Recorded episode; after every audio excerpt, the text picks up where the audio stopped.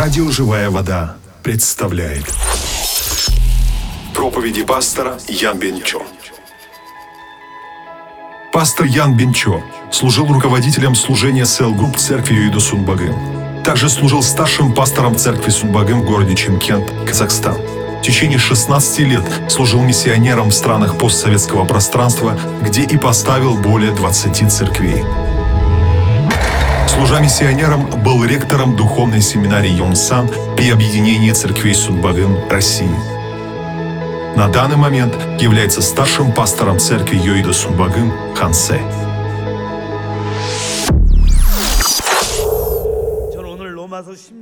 Сегодня по слову из послания к римлянам 16 главы я буду проповедовать на тему «Совершенство Евангелия». Послание к римлянам фактически раскрывает нам содержание многих тем. Первая глава говорит, что все мы, люди, находимся под Божьим осуждением. То есть все мы уже осуждены Богом. Поэтому нас всех ожидает вечная гибель. Мы были людьми, у которых не было истинной надежды. Но Бог дал нам помимо закона другую истину. Как мы можем получить оправдание? Как мы можем оправдаться? Слово говорит, что благодаря нашей вере в Сына Божьего Иисуса Христа мы можем получить оправдание. Далее мы постепенно освещаемся, и в будущем мы будем прославлены.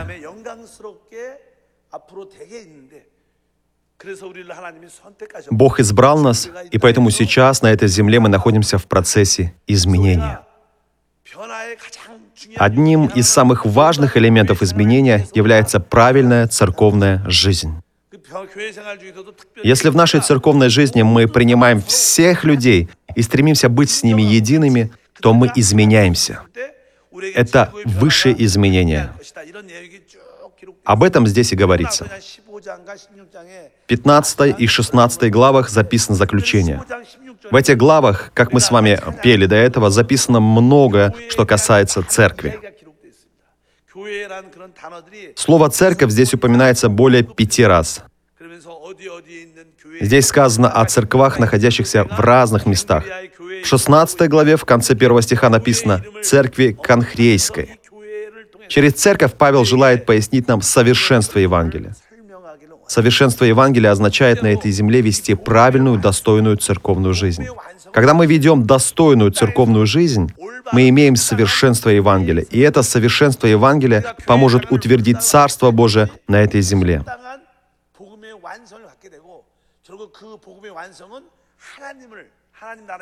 Подобно тому, как Павел твердо проповедовал Евангелие, так и мы в это последнее время должны не только проповедовать правильное Евангелие, но и должны знать четко, что является содержанием этого Евангелия. Все мы, спасенные, теперь являемся Божьими детьми, Божьими сынами. И здесь нам дается краткое упоминание о том, как нам теперь нужно благовествовать. Во-первых, в 15 главе в 16 стихе записано, давайте зачитаем все вместе, «Быть служителем Иисуса Христа у язычников и совершать священное действие благовествования Божьего, дабы сие приношение язычников, будучи освящено Духом Святым, было благоприятно Богу». Давайте скажем все вместе, «приношение язычников». То есть первым главным элементом в Евангелии и в служении Господу является то, что мы приносим язычников в жертву Богу. Если сказать мягче, то это означает обрести человека для Господа. Итак, первый момент служения Господу — это обрести человека и посвятить его Господу. Мы же всегда провозглашаем, наше служение — это обрести человека и посвятить его Богу. Апостол Павел говорит, что Бог дал ему звание священника. Но в чем миссия священника? Павел был иудеем, но получил призвание спасать язычников. Язычники — это люди, не избранные Богом. Поэтому его миссией было принести язычников в жертву Господу. По этой причине апостол Павел, проповедуя Евангелие, снабжал людей Христом. Наш Христос есть жизнь. Он есть любовь. Он есть сила. Он есть праведность. Он есть святость. И апостол Павел снабжал людей именно таким Христом. Поэтому эти люди свято отделяли себя для Бога и посвящали свою жизнь Ему. Я верю, что это удивительное служение и есть истинное служение. Поэтому в конце 16 стиха говорится, «Дабы сие приношение язычников, будучи освящено Духом Святым, было благоприятно Богу». Здесь сказано «освящено Духом Святым». На самом деле это касается и богослужения. Богослужение — это время, когда мы посвящаем Богу все то духовное, что мы принесли. Сегодня мы проводим пятничное служение хвалы и поклонения. Но кому должно быть посвящено это служение хвалы и поклонения? Богу. Обычно люди говорят, я прихожу, чтобы сегодня получить благодать от Бога, чтобы получить ответ на молитву, чтобы принять также Слово. Конечно, это имеет место быть, но фактически, когда мы приходим к Богу, мы приходим для того, чтобы посвятить это богослужение Богу. А для этого это богослужение должно быть ради Бога, и каждый уголок этого храма должен быть окроплен драгоценной кровью Господа. Боже, окропи весь этот храм драгоценной кровью Господа. Пусть этот храм будет для Тебя отделенным, святым местом. Прими наше богослужение. Прими это служение в Духе Святом. Вот что означает сегодня слово «освящено Духом Святым». Давайте все вместе повторим. «Освящено Духом Святым». Пусть вся ваша жизнь будет освящена Духом Святым. То есть, чтобы через освящение Духом Святым вы были отделены для Бога. А именно, просите, Бог, пусть вся моя хвала, все мои молитвы, все приношения и свидетельства, Слово и все служение будут отделены для Тебя. Я хочу, чтобы в этот час мои мысли были отделены и посвящены только Тебе. Братья и сестры, сидя на богослужении, вы думаете о доме или нет? Может быть, думаете о том, чтобы поскорее закончилось служение, или же думаете о завтрашних делах, свадьбе и своей занятости. Не нужно думать о постороннем. Хотя бы во время богослужения имейте отделенные для Бога мысли. Посвятите свои мысли Богу. Боже, пусть также и мои чувства не концентрируются на постороннем, но из-за любви к Тебе будут посвящены Тебе. Освящение Духом Святым является первым моментом в Евангелии, и я верю, что это и есть путь нашего служения. Павел говорит, что такое Евангелие он проповедовал очень горячо и сильно. Об этом сказано в 19 стихе. «Силой знамений и чудес, силой Духа Божьего, так что благовествование Христова распространено мною от Иерусалима и окрестности до Илирика». Свидетельство Евангелия, свидетельство о Боге должно обретать язычников, людей для Бога. Здесь упоминается Илирик. Это самая северная часть Европы.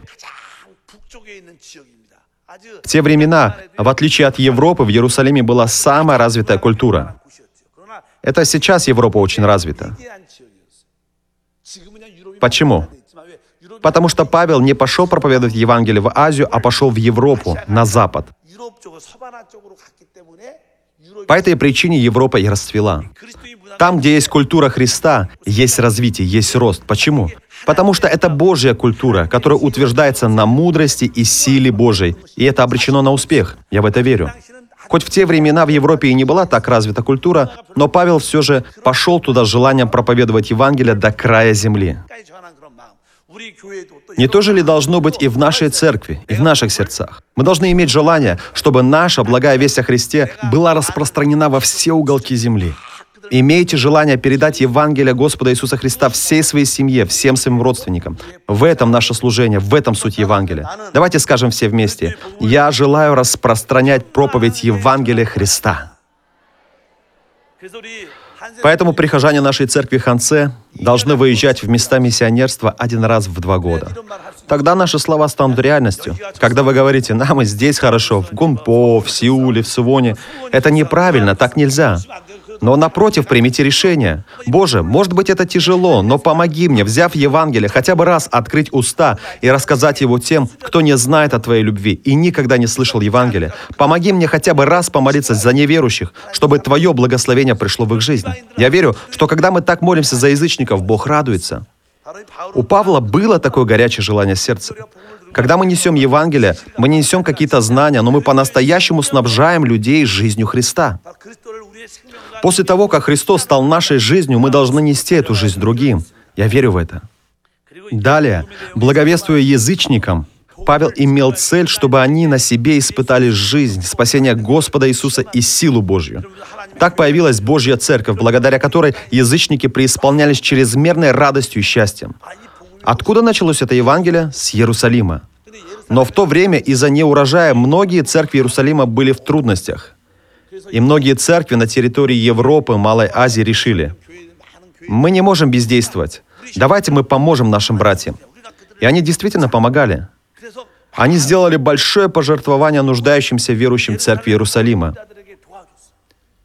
У них было и такое материальное посвящение. Павел проповедовал Евангелие язычникам, а спасенные язычники и их церква своим материальным благословением делились с нуждающимися церквами. То есть между ними было такое общение любви. Я верю, что в этом должны участвовать и мы. Это и наше служение. Прочитаем 15 главу с 25 по 27 стихи. «А теперь я иду в Иерусалим, чтобы послужить святым, ибо Македония и Ахая усердствуют некоторым подаянием для бедных между святыми в Иерусалиме. Усердствуют, да и должники они перед ними. Ибо если язычники сделались участниками в их духовном, то должны и им послужить в телесном».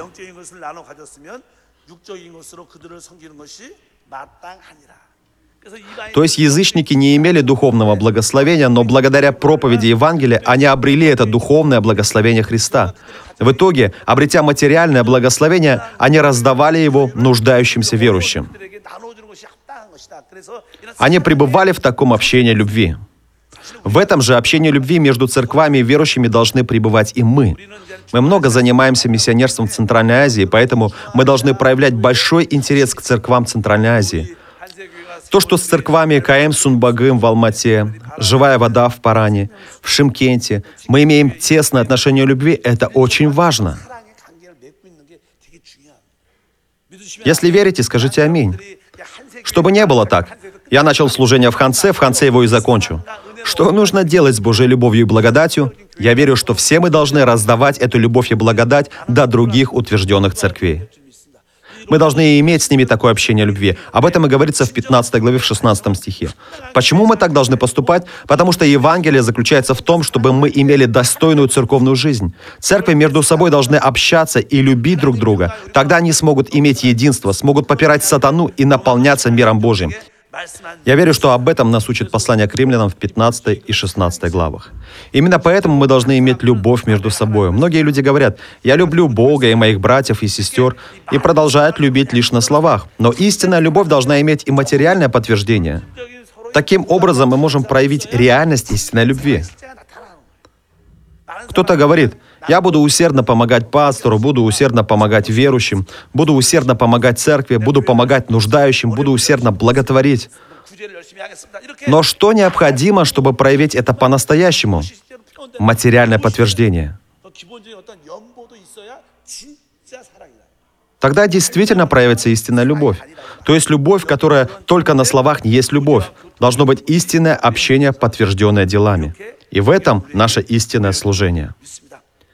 Я верю, что этому нас учит Библия. Поэтому слишком духовные люди не любят, когда говорят о материальном. Но мы должны к этому относиться иначе. В семье также. Ведь когда муж и жена, родители и дети любят друг друга и почитают, они это делают не только на словах.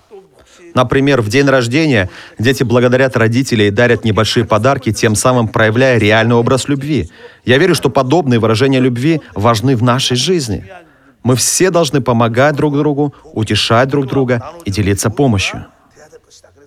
Если есть нуждающиеся церкви в Средней Азии, тогда вы, прихожане церкви Ханце, должны молиться, чтобы у вас было желание однажды оказать материальную помощь.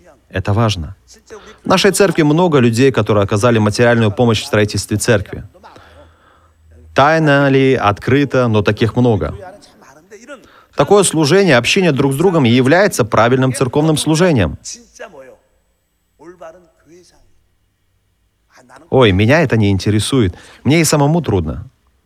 Друзья, мы делаем это не потому, что имеем излишек, но потому, что имеем любящее сердце. Сумма не важна.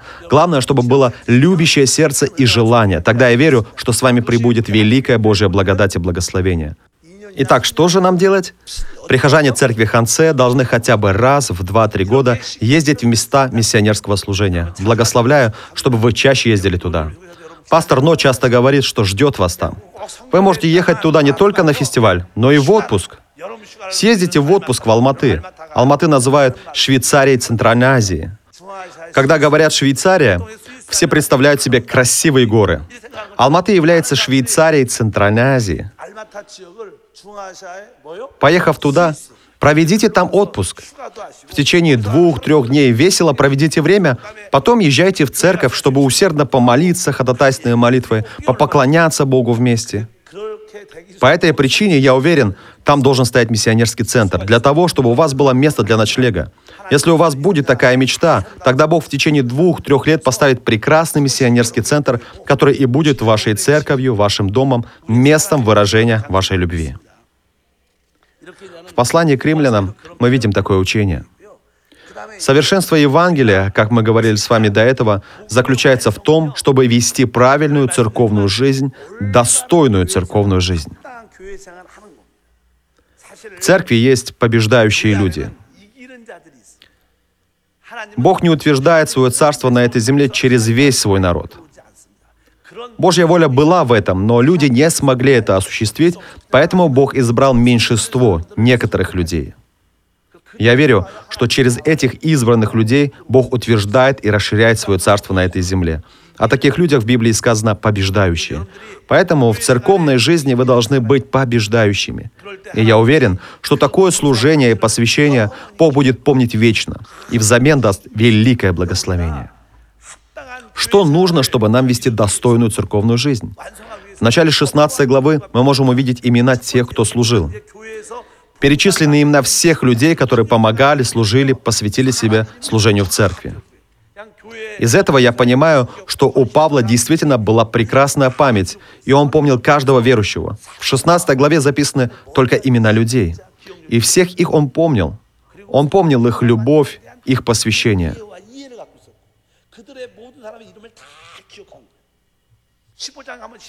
Поэтому, читая эти слова, я много каялся. Он помнит все имена, а я нет. Это недостаток любви. Еще раз прочитаем 16 главу с 1 по 2 стихи. «Представляю вам Фиву, сестру нашу, диаконису церкви Кенхрейской. Примите ее для Господа, как прилично святым, и помогите ей, в чем она будет иметь нужду у вас, ибо и она была помощницей многим и мне самому».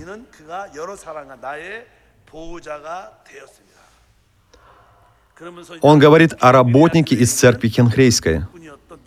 Кто она? Сестра Фива.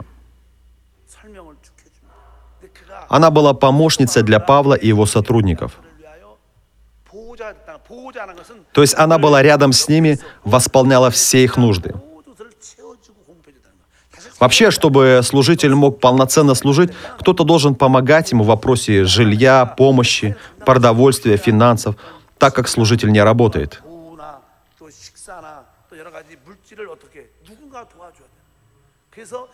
И сестра по имени Фива посвятила себя этому. Здесь сказано о том, кем она была.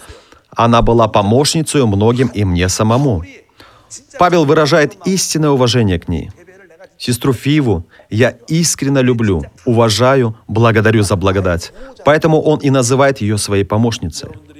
Благословляю, чтобы вы стали помощниками наших служителей, помощниками наших многочисленных служителей Центральной Азии, теми, кто в любви помогает этим служителям.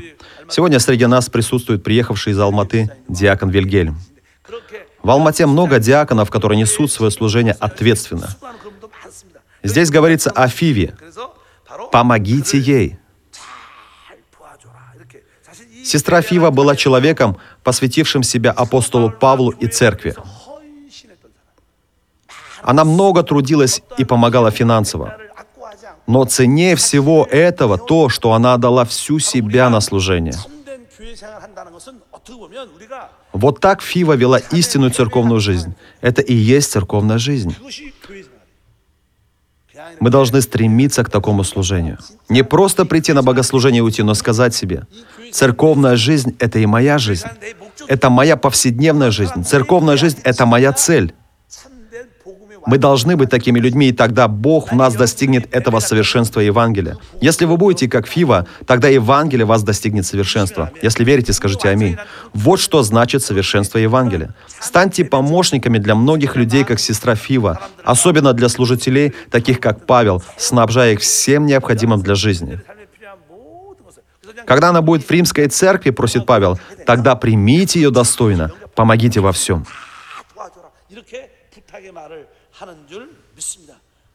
Когда у вас будет это желание, я буду служить Церкви Божией сердцем Фивы. Тогда вы станете людьми, в которых Евангелие достигло совершенства. Благословляю, чтобы таких людей было много. Далее в стихах 3, 4 снова упоминаются имена людей. 16 глава, с 3 по 4 стихи. «Приветствуйте Прескилу и Акилу, сотрудников моих во Христе Иисусе, которые голову свою полагали за мою душу, которых не я один благодарю, но и все церкви из язычников, и домашнюю их церковь». Здесь упоминаются имена супругов Прескила и Акила. Что они сделали ради церкви и ради апостола Павла? Голову свою полагали – это может показаться крайностью, но я благословляю, чтобы вы поняли, что человек, отдавший свою жизнь ради церкви, является образом истинного верующего. Обычно мы прежде заботимся о себе, а потом, если остался излишек, думаем о церкви и посвящаем себя служению в церкви. Но истинно побеждающие люди готовятся к грядущему, следующему веку вечности, к восстановлению на земле Царства Божьего, поэтому и не жалеют своей жизни ради церкви таких людях Евангелие достигло совершенства. Благословляю, чтобы среди вас появилось несколько таких человек. Здесь супруги Прескила и Акила являются людьми, которых Павел обрел в самом начале служения, и они люди истинной веры.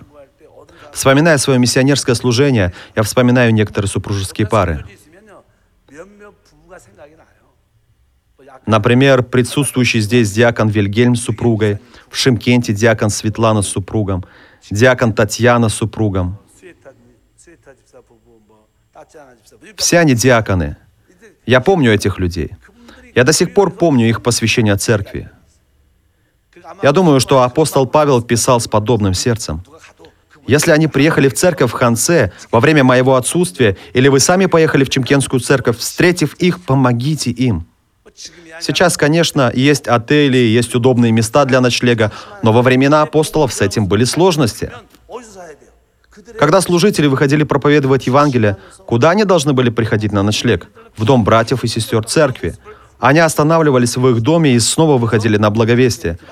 И такое служение продолжалось постоянно. Поэтому Павел говорит, они полагали голову свою. Те, кто говорят, ради церкви, ради Царства Божия, я все отдам. Это и есть те люди, в которых Евангелие достигло совершенства. Таких людей не так много. Возможно, я немножко отойду от темы, но бывают люди, которые ради строительства церкви продают свои дома. Я думаю, что и вы слышали о таких людях. Возможно, эта мысль тоже имеет место быть в этом месте Писания. В любом случае, здесь сказано, что очень важно прежде думать о служении и служителях. Благословляем, чтобы у вас было такое желание. В 16 главе 4 стихе упоминается домашняя церковь. Написано «и домашнюю их церковь». Чья это домашняя церковь? Прескилы и Акилы. То есть Павел начал церковь в этом доме. В то время не те были обстоятельства, чтобы покупать или строить церковь. Поэтому, когда он шел в Рим или в Ахаю, или в какое-то другое место, именно это место для него и становилось церковью. Там он собирал верующих, проводил богослужения, ел, ночевал. То есть там он делал все. Поэтому он говорит, приветствуйте и домашнюю их церковь. По этой причине и вам нужно уметь открывать свои дома. Если согласны, скажите аминь. Наши лидеры ячеек — это люди, которые открыли свои дома. Это важно. Благодаря домашнему служению члены ваших ячеек, которым тяжело или в чем-либо нуждаются, смогут прийти на это домашнее богослужение, пообщаться и обрести утешение. В некотором смысле человек, который открыл свой дом, является человеком, в котором Евангелие достигло совершенства. Сейчас люди не хотят огласки личной жизни, поэтому боятся чужих людей, не хотят впускать их в свой дом, испытывая дискомфорт в этом. Но хотя бы мы, христиане, верующие, должны уметь открывать свои дома для Бога. Благословляю, чтобы у вас было желание открыть свой дом для верующих, которые смогли бы отдохнуть, пообщаться, помолиться и поклониться Богу вместе с вами. Об этом мы с вами читаем в этом месте Писания. Если человек с радостью может открыть свой дом для верующих, для служителей, то тогда об этом человеке можно сказать, что Евангелие достигло в нем совершенства. Такое движение было в самом начале в церкви Юда Сунбагым. Сейчас это движение немножко ослабло. Я помню, как моя мама, которая была лидером ячейки, потом старейшиной, начинала наводить порядок в доме. Это за два дня до общего участкового служения. Служение проводилось дома, и тогда собиралось до 80 человек. Максимум 100 человек. Если дом маленький, то такому количеству невозможно собраться вместе в этом доме. Поэтому многие прихожане мечтали о том, чтобы у них дома провели общее участковое служение. Что это значит? Чтобы вместить 100 человек, дом должен быть большим. А это значит, что Бог должен благословить таким домом. Поэтому многие молились, «Боже, пожалуйста, дай мне большой дом, чтобы у нас дома проводить общее участковое служение». Тогда у нас была большая квартира, поэтому приходило много людей. Я помню эту большую квартиру, в которую мы переехали. В то время, когда мы громко восхваляли, соседи ничего не говорили. Сейчас же при малейшем шуме приходят и говорят, не шумите. Раньше такого не было. Как бы то ни было, свой дом нужно открыть для Господа.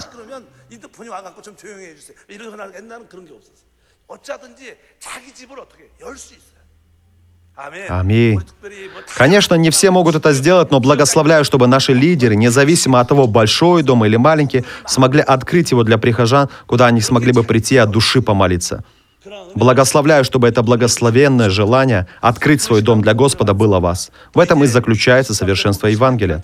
В 16 главе, в 23 стихе написано «Приветствует вас Гай, страноприимец мой, и всей церкви.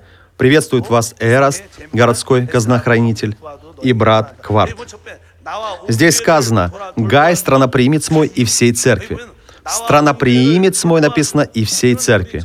А Гай здесь говорится как о страноприимце – то есть он был человеком, который часто накрывал на стол и угощал. О ком сегодня в нашей церкви можем такое сказать? О женском миссионерском служении. Когда приходили гости, Гай всегда приглашал их к себе домой и кормил их. И это очень важно.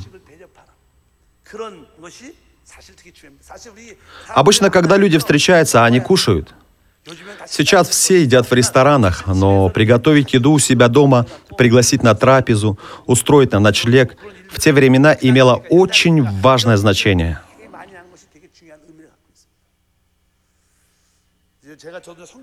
Когда я служил миссионером, я искал дом с большим двором и с большим залом.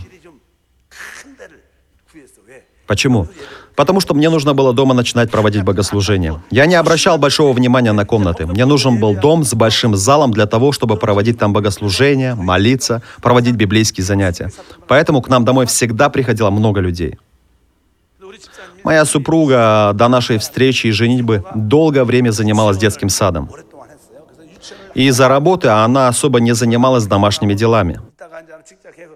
Она была старшей дочерью, поэтому и готовить, наверное, хорошо не умела. Но поехав на миссионерское служение, ее кулинарные способности выросли. За один раз к нам в гости приходило до 10-20 человек. Она говорила, что поначалу ей было тяжело. Я говорил ей заранее, что сегодня я приду с прихожанами, и она спрашивала, сколько человек. Я отвечал, 10 человек. И она готовила сразу на 10 человек. После года такого воспитания она научилась хорошо готовить. И с количеством еды она научилась угадывать. Если 15 человек, значит еда готовилась точно на 15 человек. Это и называется быть страноприимцем. Именно поэтому здесь и говорится о Гае, страноприимец мой и церкви всей. Он снабжал едой и служил едой. Это тоже служение церкви. Если приготовили вкусную еду, приглашайте друг друга, кушайте вместе, наслаждайтесь едой и свидетельствуйте об Иисусе. В этом суть совершенства Евангелия на этой земле. То есть вы должны стать людьми веры, в которых Евангелие достигло совершенства. Когда мы становимся похожими на людей, описанных в этом месте Писания, Фива, Прескила, Акила, Гай, тогда Евангелие достигает нас совершенства. И Бог желает найти и обрести для себя таких людей. Именем Господа благословляю, чтобы таких людей появилось много в каждой церкви. Так можно служить не только в церкви Хансе, но иногда можно выезжать и в церковь «Живая вода». Так э, пресвитеры нашей церкви отвозят еду в эту церковь, накрывают там на стол.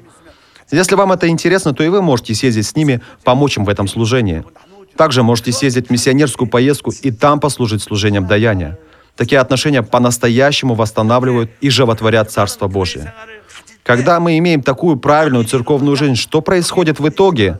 О чем нам здесь говорит Божье Слово? 16 глава, 20 стих. «Бог же мира сокрушит сатану под ногами вашими вскоре. Благодать Господа нашего Иисуса Христа с вами. Аминь». У нас же есть такой псалом. «Сатана под нашими ногами». Где на самом деле должен быть сатана? Под нашими ногами. Но сатана — существо, которое нам в одиночку победить не так просто. Он имеет духовную силу. Поэтому что нужно, чтобы нам попирать сатану? Нам нужно вести достойную, правильную церковную жизнь. Тогда естественным образом сатана будет находиться под нашими ногами. Если вы не ведете правильную, достойную церковную жизнь, вы не сможете попирать ногами дьявола. Но сатана должен быть под нашими ногами. И что тогда произойдет? Тогда в нашу жизнь придет мир. Что придет в нашу жизнь, если сатана будет под нашими ногами? Мир Божий. Многие люди не могут наслаждаться истинным миром. Почему? Потому что сатана не под ногами, а рядом или сверху давит на нас. По этой причине нас постоянно посещает тревога и становится тяжело верить в Иисуса. Вам необходимо вести правильную церковную жизнь. 살아간다면 Мы с вами сегодня прочитали о многих работниках, в которых Евангелие достигло совершенства. Если вы будете, как эти работники, изменяться и любить Господа, тогда что произойдет естественным образом? Сатана окажется под вашими ногами. Бог утвердит свой мир в вашей жизни, и тогда радость и счастье всегда будут переполнять вашу жизнь. Если вы вдали от церкви, вы не сможете наслаждаться Божьим миром. Сатана всегда будет пытаться управлять вами, поэтому вы всегда будете испытывать страдания и трудности. Поэтому, если вы не имеете Божьего мира, что нужно делать? Всегда жить достойной жизнью церкви. Я уверен, что тогда с вами прибудет победа и благословение. Но мы также должны знать и следующее. Хорошая вера в Иисуса не предполагает полное отсутствие проблем и болезней в нашей жизни. Если вы думаете, что хорошая вера в Иисуса автоматически освобождает вас от всех проблем и болезней, то это уже суеверие. Так быть не может. Даже хорошо веря в Иисуса, мы можем испытывать болезни и проблемы. Почему? На земле присутствует искуситель, обольститель, наш враг. И когда Он под нашими ногами, мы наслаждаемся Божьими благословениями. Не будьте суеверными, думая, что хорошая вера в Иисуса полностью освобождает вас от трудностей и болезней. Это неправильно, это не так. Даже если мы хорошо верим в Иисуса, страдания и трудности могут появляться в нашей жизни. Но что мы имеем? Силу, чтобы это побеждать. Я уверен, что у нас есть власть и Божье благословение, чтобы побеждать эти болезни и трудности. Поэтому не будьте суеверными, но будьте людьми, живущими верой. Здесь говорится, что Бог мира сделает так, что сатана будет под вашими ногами. И тогда я уверен, что в жизни нашей веры прибудет истинное Божье благословение. Давайте повторим вместе. Когда мы в церкви и едины со всеми верующими, тогда сатана под нашими ногами, и мир Божий наполняет наше сердце. Поэтому помните, да, это так. Когда я в церкви и един со всеми верующими, тогда сатана под моими ногами, и мир Божий наполняет мое сердце. Я уверен, что живя так, вы будете наслаждаться радостью и миром Божьим. Итак, человек, ведущий правильную, достойную церковную жизнь, попирает сатану. Если верите, скажите аминь. Давайте споем припев. И никогда мои враги не смогут победить меня. Моя победа, победа в Боге, победа в имени Иисуса Господа. Моя победа, победа в Боге, победа в имени Иисуса Господа.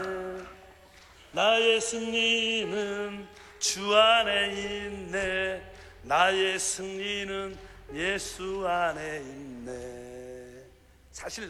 На самом деле наша победа в Иисусе, в жизни Его тела, в церковной жизни. Поэтому в чем заключение совершенства Евангелия в послании к римлянам? Иметь достойную церковную жизнь. Когда ведем достойную церковную жизнь, в нас восстанавливается Божий образ, проявляется Божий суверенитет. Я верю в Слово Божие, которое говорит о том, что враг уничтожен, и Царство Божие утверждается на этой земле.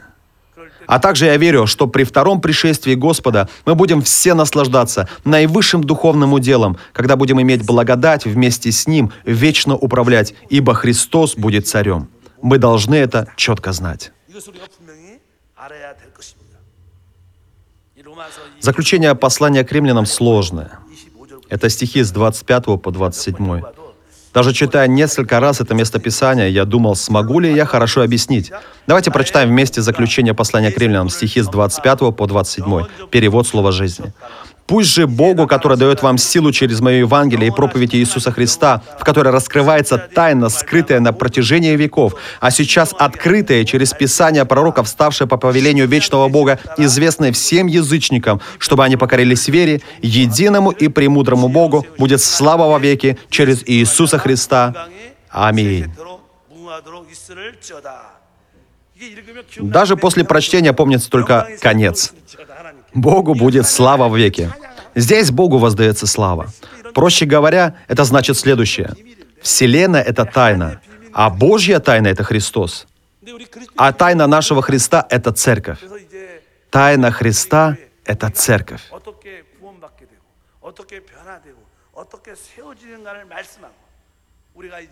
Мы становимся одним целым, как тело Христа. Когда мы в теле Христа становимся одним целым, становимся едиными в церкви Ханце, а также становимся едины с церковью «Живая вода», с Чемкенской церковью, с Алматинской церковью и многими другими церквами.